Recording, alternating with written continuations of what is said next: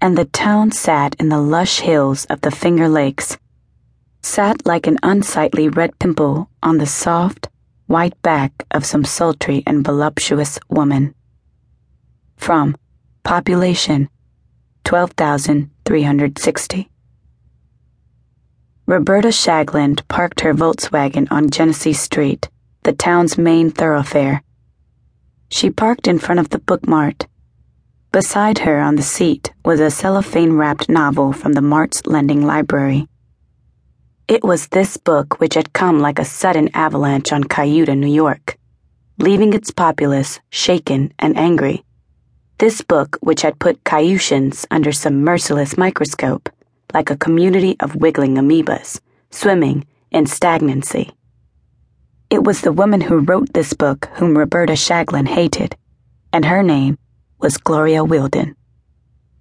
Miss Shagland picked the book up and rubbed her fingers along the cellophane, along the author's name, as though with that motion she could rub out the name. Gloria, first, rubbed out, then, Wealdon.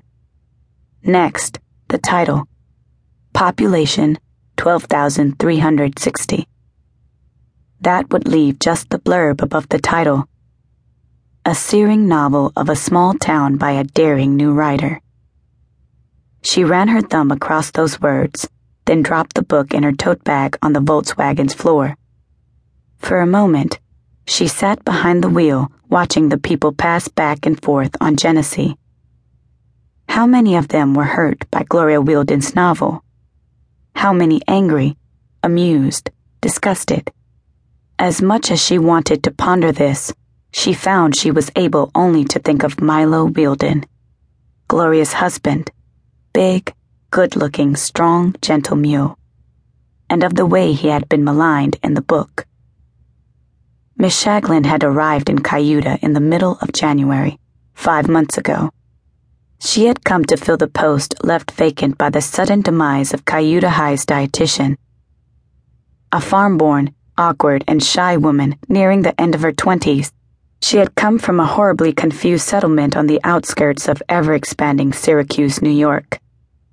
It was a settlement that was ugly and treeless and smelly, with the noise and odor and look of growing industry.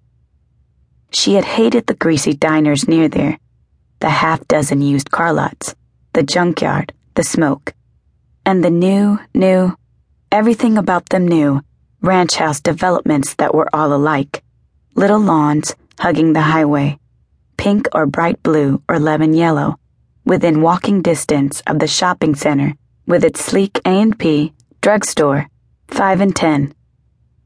Modern and young and obvious and vulgar.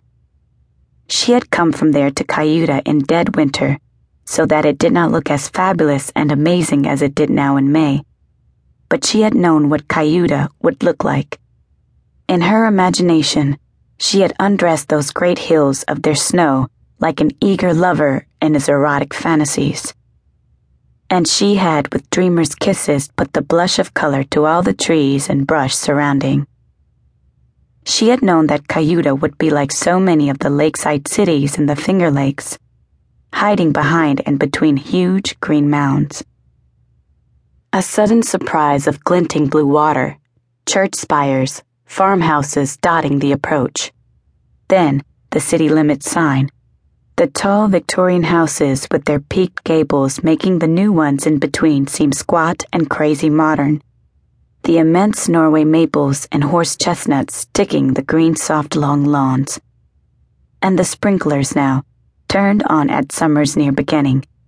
And at the lake the boats being scraped and painted. Their sails airing. All of it Cayuta. How had Milo Wealdon put it? Cayuta, he had said, is like a perennial plant. Some plants, the annuals and the biennials, are pretty for a while, but they change and die. Towns are like that too. Cayuta's not. It's like a perennial. It stays. It dies down in the winter but renews its growth again in the spring.